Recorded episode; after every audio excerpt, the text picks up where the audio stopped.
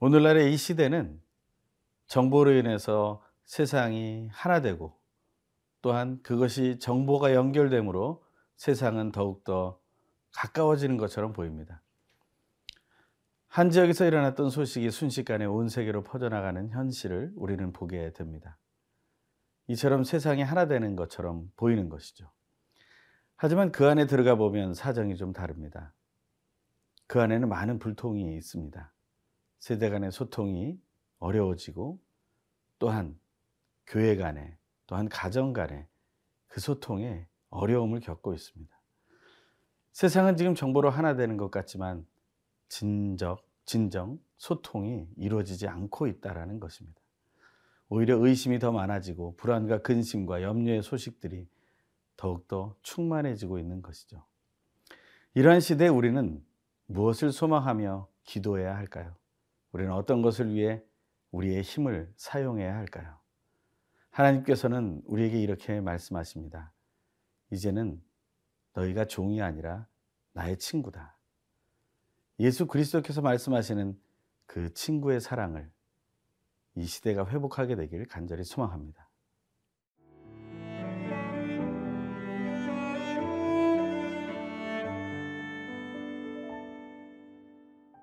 요한복음 15장 9절에서 17절 말씀입니다. 아버지께서 나를 사랑하신 것 같이 나도 너희를 사랑하였으니 나의 사랑 안에 거하라. 내가 아버지의 계명을 지켜 그의 사랑 안에 거하는 것 같이 너희도 내 계명을 지키면 내 사랑 안에 거하리라. 내가 이것을 너희에게 이름은 내 기쁨이 너희 안에 있어 너희 기쁨을 충만하게 하려 함이라. 내 계명은 곧 내가 너희를 사랑한 것 같이 너희도 서로 사랑하라 하는 이것이니라. 사람이 친구를 위하여 자기 목숨을 버리면 이보다 더 큰 사랑이 없나니 너희는 내가 명하는 대로 행하면 곧 나의 친구라.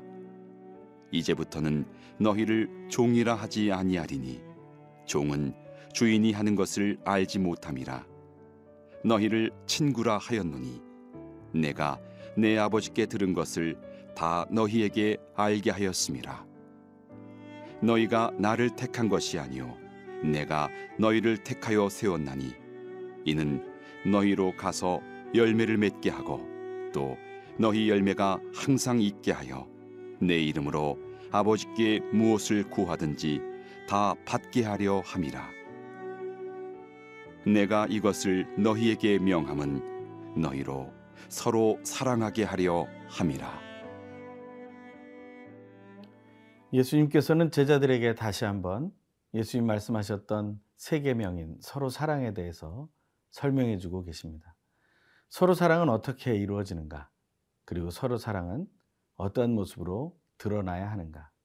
그것을 9절에서 12절의 말씀을 통해 나누기 원합니다. 아버지께서 나를 사랑하신 것 같이 나도 너희를 사랑하였으니 나의 사랑 안에 거하라. 내가 아버지의 계명을 지켜 그의 사랑 안에 거하는 것 같이 너희도 내 계명을 지키면 내 사랑 안에 거하리라.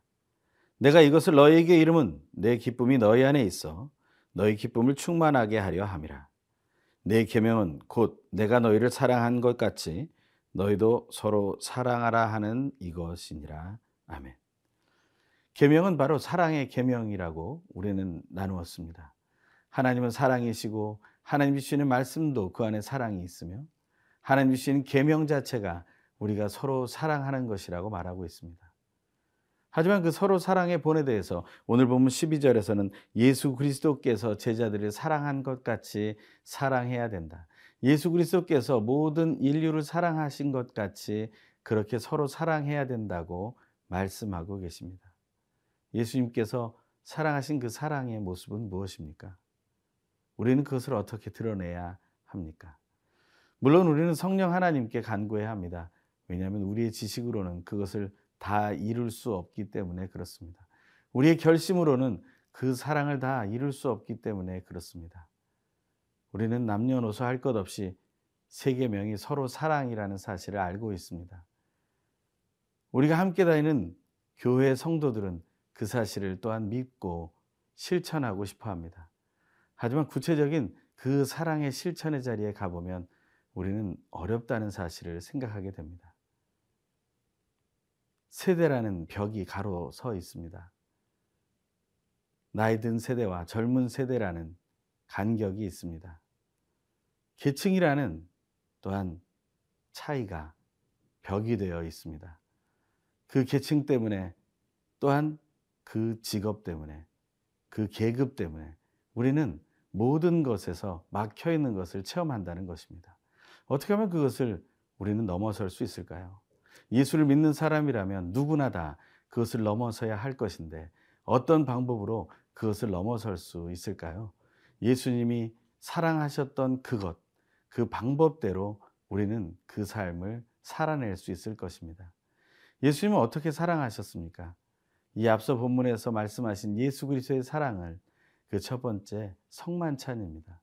성만찬은 예수님의 그 살과 피를 나누는 것입니다. 우리의 모든 것들을 나눌 수 있는 것, 우리의 가장 중요한 예수 그리스도뿐만 아니라 우리의 가진 물질과 우리의 시간과 우리의 능력, 우리의 재능을 나눌 수 있는 것. 그 나누는 것이 그 서로 사랑의 또 시작이 되는 것이죠. 예수 그리스도께서는 또한 세족식을 통해 제자들의 더러운 발을 씻기며 서로의 발을 씻겨주라 말씀하시며 서로 사랑의 본을 보여주셨습니다. 그것은 서로가 더 낮아져야 한다는 것입니다. 상대방이 나보다 높아지도록 내가 더 낮아질 수 있는 훈련을 우리는 해야 한다는 것입니다. 낮아지고 더 낮아질 때 물이 아래로 흐르는 것처럼 그렇게 우리의 사랑이 흘러가기 시작할 때 우리는 놀라운 서로 사랑의 역사를 체험하게 됩니다. 남녀노소를 불문하고 무엇이든지 낮아지겠다는 결심을 가지고 나아갈 때 우리 안에서는 참된 사랑의 기쁨이 넘칠 것이라는 겁니다. 또한 우리는 아직 그 본문을 대하지 않았지만 예수 그리스도께서 사랑의 본으로 보여주신 친구를 위해 자기의 목숨을 버리는 십자가의 사랑으로 우리는 그것을 보여줄 수 있습니다. 그것은 바로 헌신과 희생입니다. 다른 사람을 위해서 나의 것을 포기하는 것입니다. 다른 사람을 위해서 내가 집어야 할 것을 먼저 집지 않고 내려놓는 것입니다. 그것이 우리가 해야 할 서로 사랑입니다. 우리가 할 수 없는 것처럼 보이지만 우리는 예수님을 통해서 그 사랑을 배웠습니다.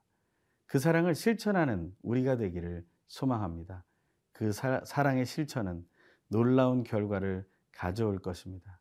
생명을 살려낼 것이고 화평케 되게 할 것이며 거짓과 싸워 이겨내서 진리의 빛을 드러내게 될 것입니다. 하나님을 묵상하는 자의 기쁨, 바로 서로 사랑의 기쁨의 열매를 누리게 될 것입니다. 오늘 그 열매를 이루어 나가는 하루 되길 간절히 소망합니다.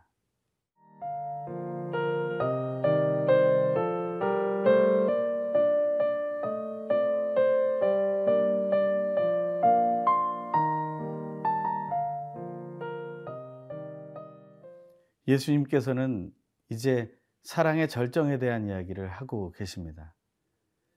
예수님은 십자가에서 죽으심으로 그 사랑의 절정을 이루실 것입니다. 그리고 그 사랑은 사도 바울이 로마서 13장에서 말한 것처럼 율법의 완성이 될 것입니다. 그 사랑은 어떻게 이루어지는 것입니까? 그 본문이 이렇게 말하고 있습니다. 13절에서 14절의 말씀입니다. 사람이 친구를 위하여 자기 목숨을 버리면 이보다 더 큰 사랑이 없나니 너희는 내가 명하는 대로 행하면 곧 나의 친구라. 친구를 위해 목숨을 버리는 사랑을 말씀하고 계십니다. 친구 사이는 사실은 너무나 가까운 사이이죠. 어떻게 보면 아무것도 관계가 없는 그런 사이일지 모릅니다. 왜냐하면 그는 가족도 아니고 어떠한 것에도 연결되어 있지 않기 때문에 그렇습니다. 하지만 우리는 친구라는 존재의 평안함을 알고 있습니다. 부담스럽기보다는 언제나 쉽게 찾아갈 수 있고 말할 수 있는 존재. 그 친구를 통해서 우리는 많은 이득을 얻게 됩니다. 물론 친구는 이용해야 할 대상은 아닙니다. 하지만 우리는 친구를 통해 많은 것을 얻게 됩니다. 가족과도 나눌 수 없는 이야기들 우리는 친구와 함께 나누게 되기도 합니다. 그 친구를 통해서 인생의 도전을 받고 낙심했을 때 새 힘을 얻기도 합니다. 그러한 친구, 그런데 그 친구가 나 자신을 위해서 대신해서 목숨을 버렸다는 것. 그것은 너무나 큰 감동의 스토리가 됩니다. 세상의 스토리 안에서도 그러한 이야기는 많은 사람의 심금을 울리고 그리고 감동을 얻게 합니다. 예수 그리스도께서 바로 그러한 사건을 십자가를 통해 이루실 것이라고 말씀해 주고 계시는 것이죠. 사복음서가 예수 그리스도에 대해서 말하고 있고 예수의 십자가의 죽으심을 말하고 있지만 유독 사도 요한만 이 친구의 이야기를 하고 있습니다. 우리는 그 말씀을 지금 대하고 있는 것입니다. 나를 친구라 불러주신 예수님. 그렇다면 예수를 믿고 있는 모든 사람들은 예수님의 친구들이 됩니다. 그리고 우리는 서로가 예수님의 친구이기에 우리 서로도 믿음의 친구가 될 수 있는 것입니다. 친구끼리는 서로 닮아간다고 합니다. 그 친구끼리 닮아가는 것이 잘못된 삶이 되지 않기를 바랍니다.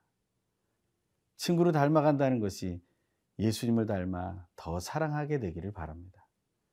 서로 더 사랑하기 위해 헌신하는 친구들, 그 사랑을 온전히 이루기 위해 서로를 위해 희생하는 친구들. 그것이 바로 교회 공동체가 되어야 하며 믿음의 가정, 믿음의 가문의 공동체가 되어야 함을 예수 그리스도께서는 말씀해 주고 계시는 것입니다. 어떤 계층과 계급과 어떤 형편과 어떤 차별로 나뉘어지는 것이 아니라 그 모든 것을 뛰어넘는 친구로 우리는 이 시대를 다시 살아가야 한다는 것입니다. 이 시대의 소통은 문제가 있습니다. 하지만 이 시대의 소통의 문제를 해결할 방법은 사실 없습니다. 그냥 알아서 해야 된다고 말합니다. 하지만 예수 그리스도는 십자가에 못 박히시기 전날 그 밤에 제자들을 향해 내가 나의 친구이고 우리가 친구임을 기억해야 한다 말씀하십니다. 그럴 때 어떤 일이 일어납니까? 친구와의 관계 속에 온전한 사랑을 누리게 되고 하나님의 계명을 지키게 되고 그 말씀을 따라 순종하여서 많은 열매를 맺게 될 것이라고 얘기합니다. 오늘 본문에서 이런 말씀을 하고 있습니다. 15절 말씀, 16절 말씀입니다. 이제부터는 너희를 종이라 하지 아니하리니 종은 주인이 하는 것을 알지 못함이라. 너희를 친구라 하였노니 내가 내 아버지께 들은 것을 다 너희에게 알게 하였습니다. 너희가 나를 택한 것이 아니요 내가 너희를 택하여 세웠나니 이는 너희로 가서 열매를 맺게 하고 또 너희 열매가 항상 있게 하여 내 이름으로 아버지께 무엇을 구하든지 다 받게 하려 함이라. 열매를 맺는 것뿐 아니라 열매가 계속 있게 한다는 것입니다. 이것은 시편 1편 3절에 나오는 시냇가에 심은 나무가 철을 따라 열매를 맺는다는 이야기와 연결됩니다. 요한계시록 22장 2절에 생명수의 강 좌우에 생명나무가 있어서 12가지 열매를 맺되 달마다 그 열매를 맺는다는 이야기로 연결됩니다. 우리는 예수님의 친구가 되었습니다. 하나님은 우리를 그 아름다운 자리로 인도하십니다. 그 열매가 풍성한 자리.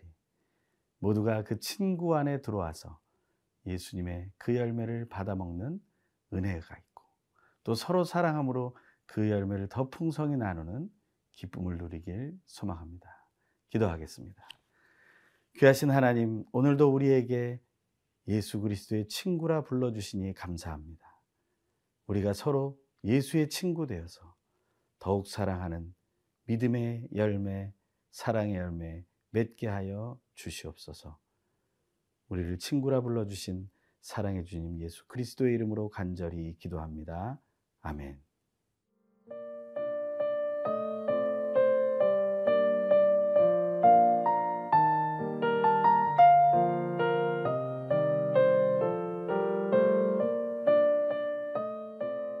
프로그램은 시청자 여러분의 소중한 후원으로 제작됩니다.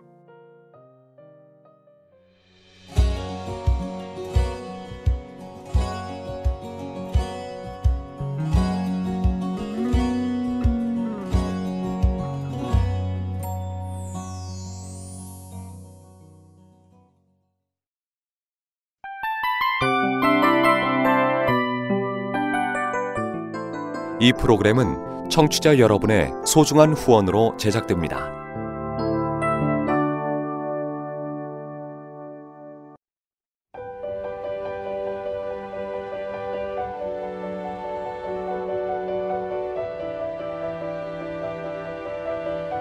세상에는 수많은 교회들이 있지만 더 깊이 있는 말씀 강해를 찾기 위해 크기로만 교회를 선정하지 않습니다. 보다 좋은 영적 콘텐츠를 더 많이 나누기 위해 방송비를 받지 않습니다. 1년 365일 복음만 전하고 싶어서 우리는 광고를 하지 않습니다.